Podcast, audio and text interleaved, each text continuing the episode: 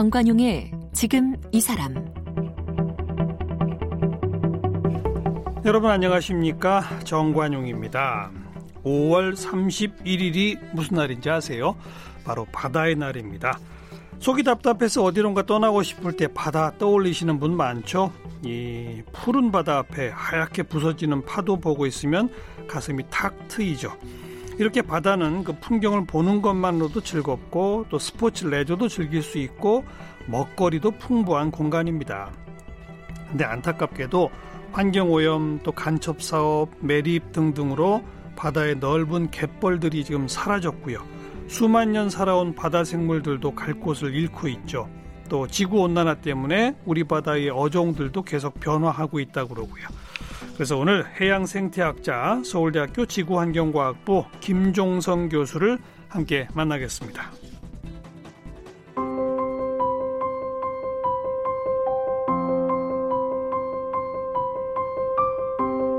과학자가 되고 싶었던 김종성 교수는 서울대학교 해양학과를 졸업했습니다. 같은 대학교 대학원에서 해양학으로 석사와 박사학위를 받았습니다. 주요 연구 분야는 갯벌과 연안에 서식하는 조개, 고둥, 게, 새우, 갯지렁이와 같은 저소생물입니다. 저소생물은 큰 바다 생물들의 먹이를 공급하고 바다의 정화작용을 돕는 청소부 역할을 담당합니다. 캐나다 서스캐처원 주립대 독성센터 선임연구원, 고려대학교 환경생태공학부 조교수를 지냈습니다. 호주 그리피스 대학교 환경대학과 경영대학 연구소에서 객원연구원으로 활동했습니다. 이천십이년부터 서울대학교 지구환경과학부 교수로 재직 중입니다. 현재 한중황해 생태학회 회장, 한국수로학회 이사, 한국해양환경에너지학회 이사, 한국해양정책학회 이사, 독도해양수산연구회 이사 등으로 활동 중입니다. 해양연구소 독도 울릉도 해역연구센터 센터장과 지구환경과학사업단 부단장을 맡고 있습니다. 네, 서울대학교 지구환경과학부 김종성 교수, 어서 오십시오. 네, 안녕하십니까. 네, 제가 처음에 오월 삼십일일이 바다의 날이다 알려드렸는데 예, 예. 왜 오월 삼십일일이 바다의 날이 된 겁니까? 또 언제부터요? 네, 천구백구십사년에 유엔에서 이제 해양법을 제정하게 됐는데요. 어. 이를 기념하기 위해서 구십오년부터 각국에서 바다의 날을 지정하기 시작했고요. 해양법을 유엔이 만든 게 기념할 만한 가치가 있는 아, 거예요? 그럼요. 뭐, 뭔데요? 국제적인 어떤 규약을 통해서 바다를 어. 관리하고 지속적으로 보존할 수 있는 어떤 그 마중물 역할을 했다는 아. 점에서 그 바다에 있어서는 상당히 중요한 그 날이 될 수 있고요. 그러니까 전 세계적으로 바다 관리의 기본 모법이군요. 예, 맞습니다. 오, 그래서요. 예. 그래서 구십오년도부터 여러 나라에서 바다의 날을 지정을 했는데 음. 우리나라 같은 경우는 구십육년도 음흠. 오월 말일을 그 장보고가 청해진을 설치한 것을 기념하기 위해서 그 달의 마지막 날로 해서 바다의 날을 지정하게 됐습니다. 아, 장보고, 청해진. 예. 그 날짜가 기록에 남아 있어요? 아, 통일신라 시대 그 기록을 보면은 예. 오월 달에 이제 청보고 아, 아, 오월이라고만 나오네요. 예, 예. 그래서 오. 오월 이제 말일을 바다의 날로 정했고 우리나라는 지금 이십오회 올해로 이제 그러네요. 이십오회 바다의 날을 맞이하게 됐습니다. 네, 구십육년부터니까. 네. 우리 교수님은 전공 분야가 저서생물이라고 좀 아까 들었어요? 네. 그 저서가 저서가 하, 이제 한자로 뭐예요? 어, 바닥이라는 뜻이죠. 저서. 그러니까 어. 퇴적물 바닥이라는 뜻이고요. 어허. 저서, 낮은 곳에 산다 그런 뜻이고 그러니까 저층에 서식한다 해서 저서입니다. 낮을 저자에다 서식할 때 예, 서자군요. 맞습니다. 어. 그래서 흔히 이제 바닷가 가보면은 갯벌의 표층이나 그거보다 이제 아래쪽에 굴을 음. 파고 사는 생물들을 일컫는데요. 예. 어, 흔히는 뭐 개라든가 음. 갯지렁이, 조개, 뭐 새우나 뭐 저서성 어류 음. 이런 것들을 통칭해서 저서 생물이라고 부릅니다. 갯벌의 표면이 아니라 표층과 그 밑에 아래, 예, 굴, 굴 속에 사는. 예, 맞습니다. 어. 대부분 이제 서식굴이라는 것을 이제 가지게 되고요. 음. 그 종류에 따라서 다양한 모양의 이제 서식굴을 만들기도 합니다. 네, 지금 라디오 방송이라 보여드릴 수는 없지만 스튜디오에 이게 굴을 이런, 이런 모양의 굴을 파고 산다는 거죠? 예. 제가 가져온 것은 일곱 개의 굴과 음. 그 두토막 눈썹 참 갯지렁이의 이제 서식구를 보여드리기 위해서 가져왔는데요. 예, 예. 예 모형으로 만드신 거죠, 이게? 예, 맞습니다. 어, 그 물이 아주 빠... 복, 복잡하게 생겼네요, 굴이.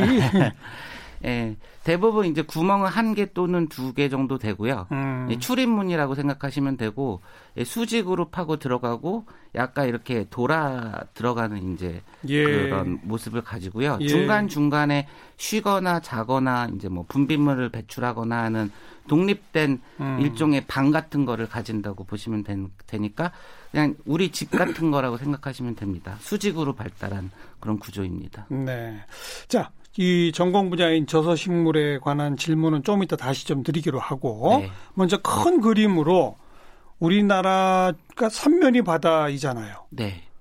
어, 전 세계 어떤 평균으로 놓고 봤을 때 한국 주변의 바다는 어떤 평가를 받아요? 또 갯벌은 어느 정도라고 우리가 봐야 됩니까? 네, 우리나라 바다는 독특한 특성을 가지고 있는데요. 제가 바다를 보통 세 가지 혹은 네 가지 색으로 표현을 하기도 합니다.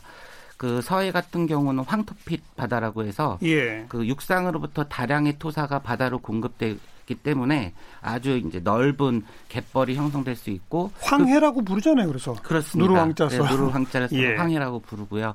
제가 이제 남해 같은 경우는 뭐 적조도 좀 일어, 일어나고 푸른 빛이 이제 섞였기 때문에 핑크빛이라는 말을 쓰는데 그 의미는 다량의 유기물질이 이제 적조를 발생하기 때문에 음. 한편으로는 적조가 발생하면 생물들이 이제 해를 입기도 하지만 그만큼 유기물 즉 먹이가 되는 거죠. 먹이가 많기 때문에 양식장도 많이 발달할 수 있는 좋은 환경이 되고요. 예, 예. 동해 같은 경우는 뭐 잘 아시겠지만 가파른 지형이고 그렇죠. 그리고 아주 막지 않습니까? 청정바다라고 할 수 있는 그 짙푸른 동해.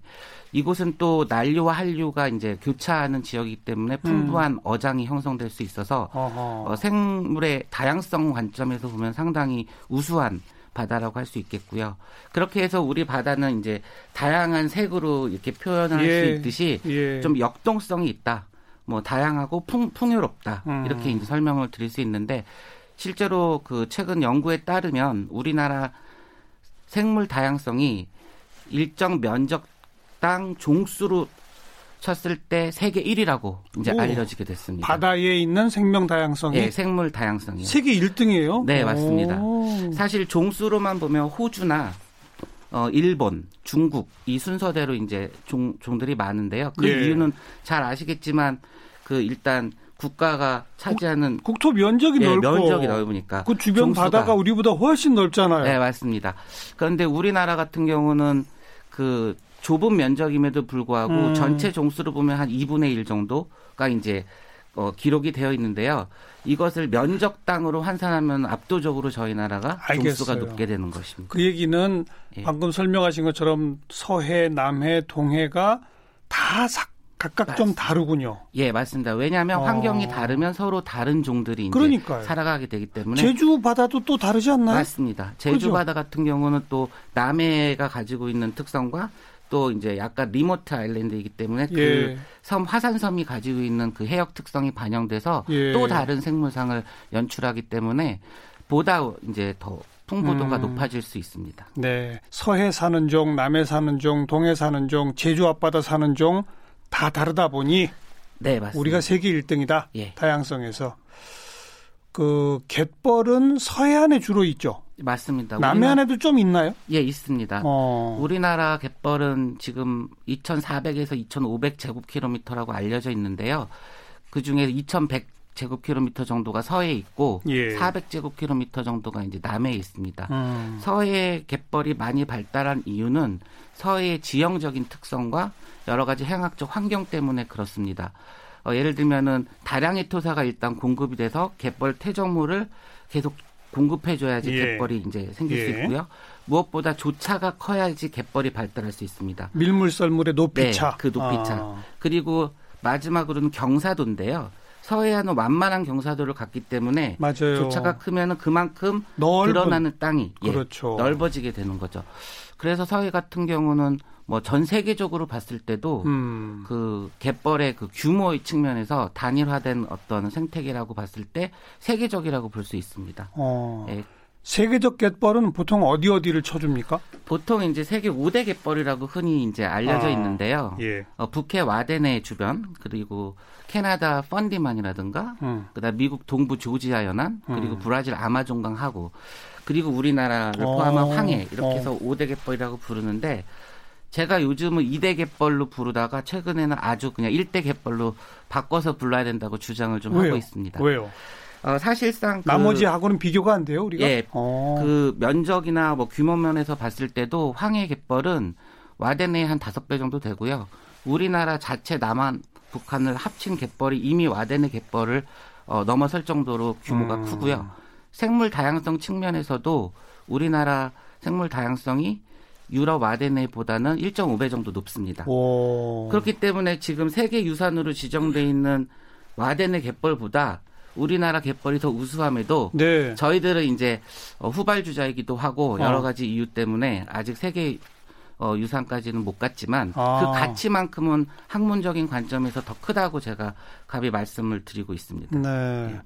아, 이거 갑자기 그 저 뿌듯해지는데요. 이게 삼면이 바다이지만 국토 면적은 조그만 우리나라인데 네. 바다와 갯벌에 관해서는 세계 일 등이 많군요. 맞습니다. 어, 그 저 방금 말씀하신 세계 자연유산 유네스코 예, 예. 우리 황해를 그 등록하려고 하고 있나요? 그 갯벌을? 예, 지금 자, 재작년부터 사실은 그 세계 문 세계 유산에 등록하기 위해서 계속 지금 프로세스가 진행 중에 있고요. 예, 예. 아마 올해나 내년쯤에는 결정이 될 거로 이제 기대를 하고 있는데요. 음. 잘 아시겠지만 그 전라남도하고 북도 여러 갯벌을 네 곳을 묶어서 약 예. 천백 제곱킬로미터 정도 이거를 이제 단일 그 세계 유산으로 등록을 하는 것을 추진하고 있습니다. 네.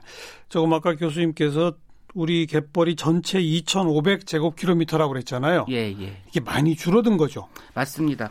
제일 천구... 넓었을 때 우리 기록상으로. 아, 기록상으로 보면 천구백오십, 육십 년대 음. 한 사천오백 정도로 알려져 있었고요. 사천오백이면 뭐, 혹자는 오천 제곱킬로미터 거의 두 배인데요. 예, 지금의? 마, 맞, 맞습니다. 어. 근데 지난 뭐 잘 아시겠지만 천구백팔십 년대 중반 이후 그 연안 개발, 특히 특히 이제 간척 사업 등을 음. 통해서 저희가 소실된 갯벌의 면적이 이천 제곱킬로미터가 넘게 된 거죠. 어, 예. 간척 사업 그거 왜, 왜 그렇게 새만금 이런 게 제일 큰 거죠? 예, 맞습니다. 뭐, 어. 뭐 아주 오래 돌아가면은 뭐 우리나라에서 가장 그 큰 간척 규모를 보면 새만금하고 시화를 이제 보통 시화호. 많이 예를 듣는데요.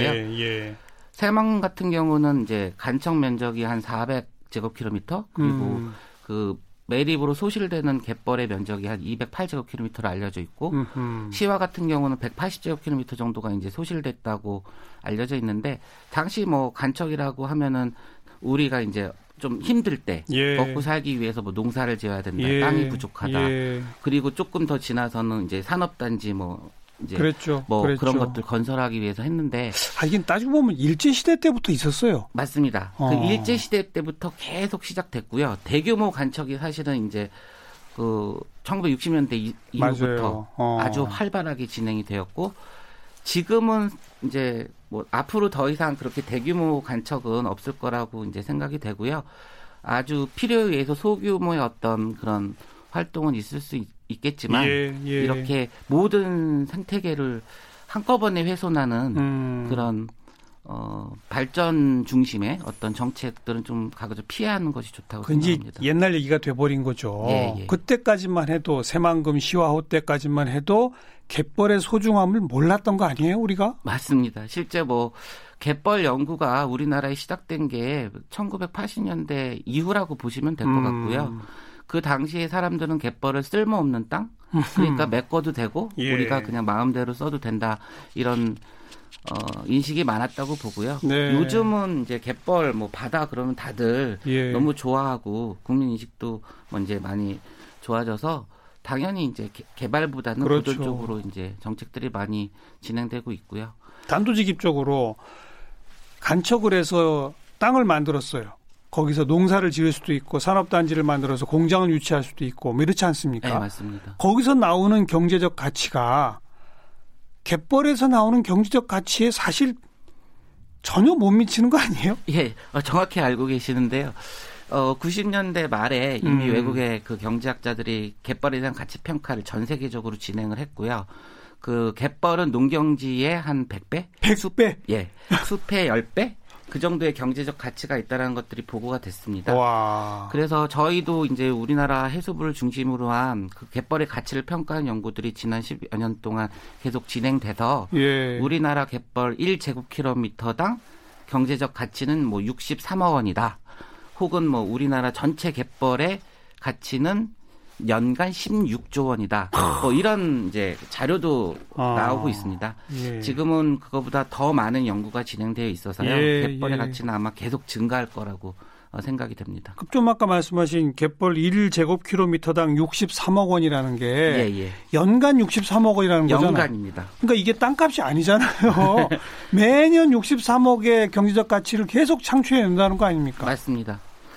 사실 이런 가치를 얘기할 때 크게 생태계 서비스 개념을 이제 보통 접목시키는데요. 네. 생태계 서비스 개념이라는 건 천구백팔십 년대 이미 나온 개념이긴 한데 음. 이천 년 밀레니엄 레포트에서 보면은 그 네 가지로 구분을 해서 제시를 합니다. 뭐 뭡니까? 어, 그래서 거기서는 조절 서비스, 지원 서비스, 문화 서비스, 공급 서비스 이렇게 음. 나오는데요. 예.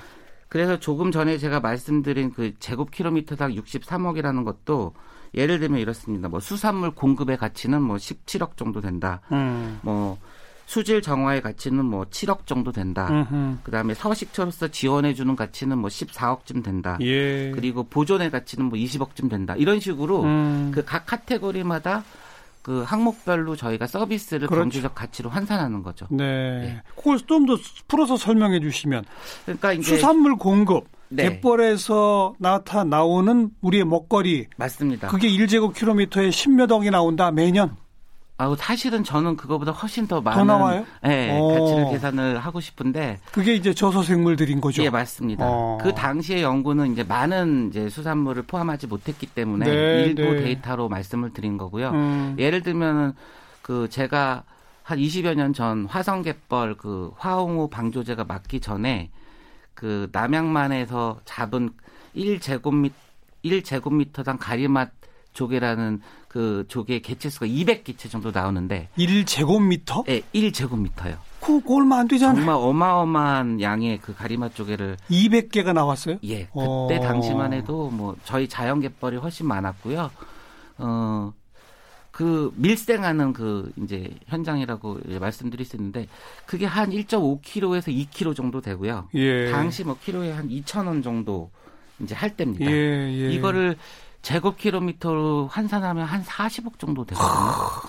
그러니까 지금 제가 말씀드리는 일 제곱킬로미터 육십삼억 원이라고 했던 그 음, 가치는 음. 사실 이제 외국 학자들이 이제 이렇게 제안을 한 거지. 아주 작게 잡은 예, 거군요. 우리나라 갯벌의 가치를 를 감히 이제 말씀을 드리면 네. 그거보다 훨씬 더 많이 될 거라고 이제 어마어마한 수산 생물들을 우리한테 제공한다. 예. 그 조개 막 그렇게 다 캐도 그 다음에 또 나요? 그럼요. 호호호.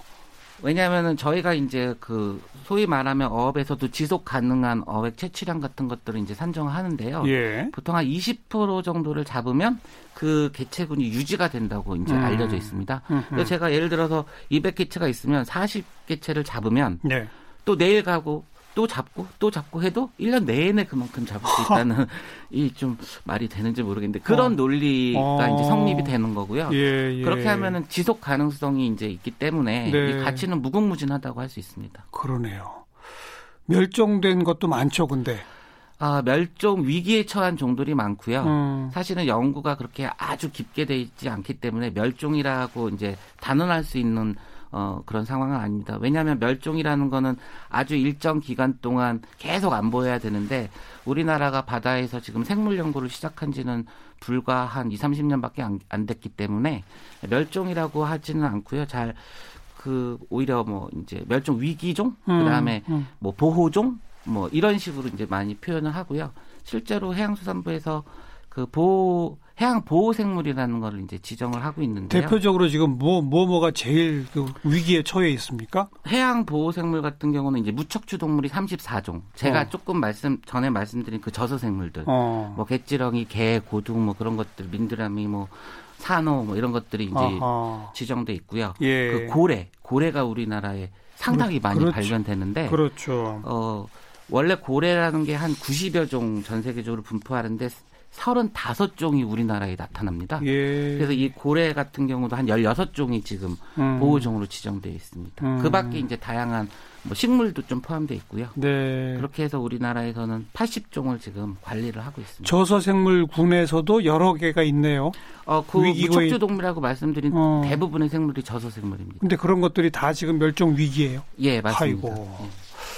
그래도 우리 저 식탁에 오르는 또 음식점에서 먹게 되는 그런 그 뭐 게 요리 또 조개 여전히 계속 나오지 않나요? 예, 그래서 이제 뭐 위협을 못 느낀다, 네. 약간 그럴 수 있을 것 같은데 대부분 사실은 양식으로 이렇게 만드는 아. 것들이고요. 외국에서 수입한 아. 그런 수산물들이 사실 많고요. 아. 우리 자연에서 진짜 이렇게 토종이라고 해야 되나요? 아하. 그런 생물들이 이제 점점 줄어 들어가서 예. 그런 것들 물론 밥상에 올려지지만 상당히 이제 비싸게 저희가 그, 구매를 하고 있는 어, 거죠. 예. 그 양식은 다 되나요, 그래도? 어, 그 재밌는 게 또 우리나라가 수산 해양 강국이기 때문에 예, 예. 양식 분야에 있어서의 기술도 뭐 거의 최고 어, 수준이라서. 그럼 그 예. 그런 저소생물들의 양식을 위해서는 인공적으로 갯벌 같은 그런 환경을 조성해 줘야 돼요? 예, 맞습니다. 이야. 실제로 이제 바다에서 벌어지는 그 천연 양식을 음. 그대로 이제 어, 육상으로 옮겨와서 하는 경우도 있고요. 예. 그래서 뭐 요새는 바이오플락이라고 해서 실제로 그 빌딩 양식이라는 게 또 유행하는데 음. 그 새우라든가 뭐 장어라든가 뭐 이런 것들을 그 폐수 발생하지 않고 예. 그냥 가둬놓고 그냥 키우면은 어허. 자연에서 자라는 것보다 더 이렇게 건강하게 자라는 그런 기술까지도 그래요. 예, 예, 만들어졌습니다. 음. 예. 그 꼬막도 대부분 이제 이제는 양식입니까?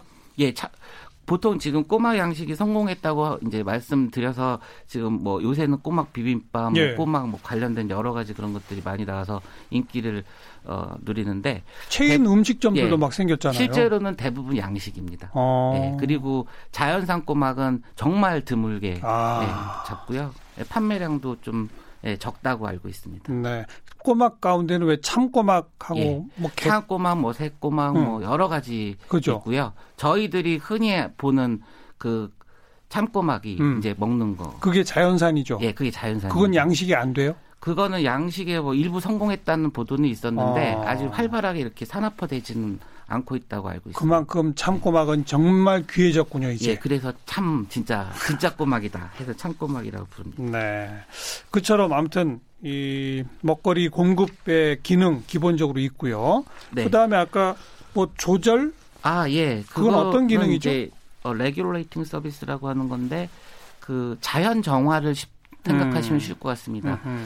그 저희 뭐 오염이나 뭐 이런 물질들이 많이 배출이 되는데 갯벌을 지나면서 이 물질들이 다 이렇게 어, 정화된다고 볼 수 있는데 그 이유는 그 갯벌에 지금 제가 말씀드렸던 저서생물은 예. 이 서식구를 파고 삽니다. 예. 다시 말하면은 하루에도 두세 번씩 계속 구를 파고 그 안에 있는 더러운 흙을 바깥으로 내놓고 그러니까 땅을 뒤집는 거죠. 예, 땅을 뒤집는 거죠. 어. 이런 것들이 이제 항, 생물 교란 현상이라고 이제 예. 학술적으로는 풀어서 얘기할 수 있는데 그렇기 때문에 물이 들어오고 날, 이제 음. 나갈 때 깨끗한 물이 계속 이제 갯벌에 공급되고 그런 것들이 계속 순환되고 그리고 이런 생물뿐만 아니라 거기에는 다양한 뭐 미생물이라든가 뭐 또 식물 이런 예. 것들이 함께 있기 때문에 예. 예. 그 오염 물질을 분해할 수 있는 그런 능력이 큽니다. 음. 그래서 갯벌은 이제 정화 능력이 아주 크고요.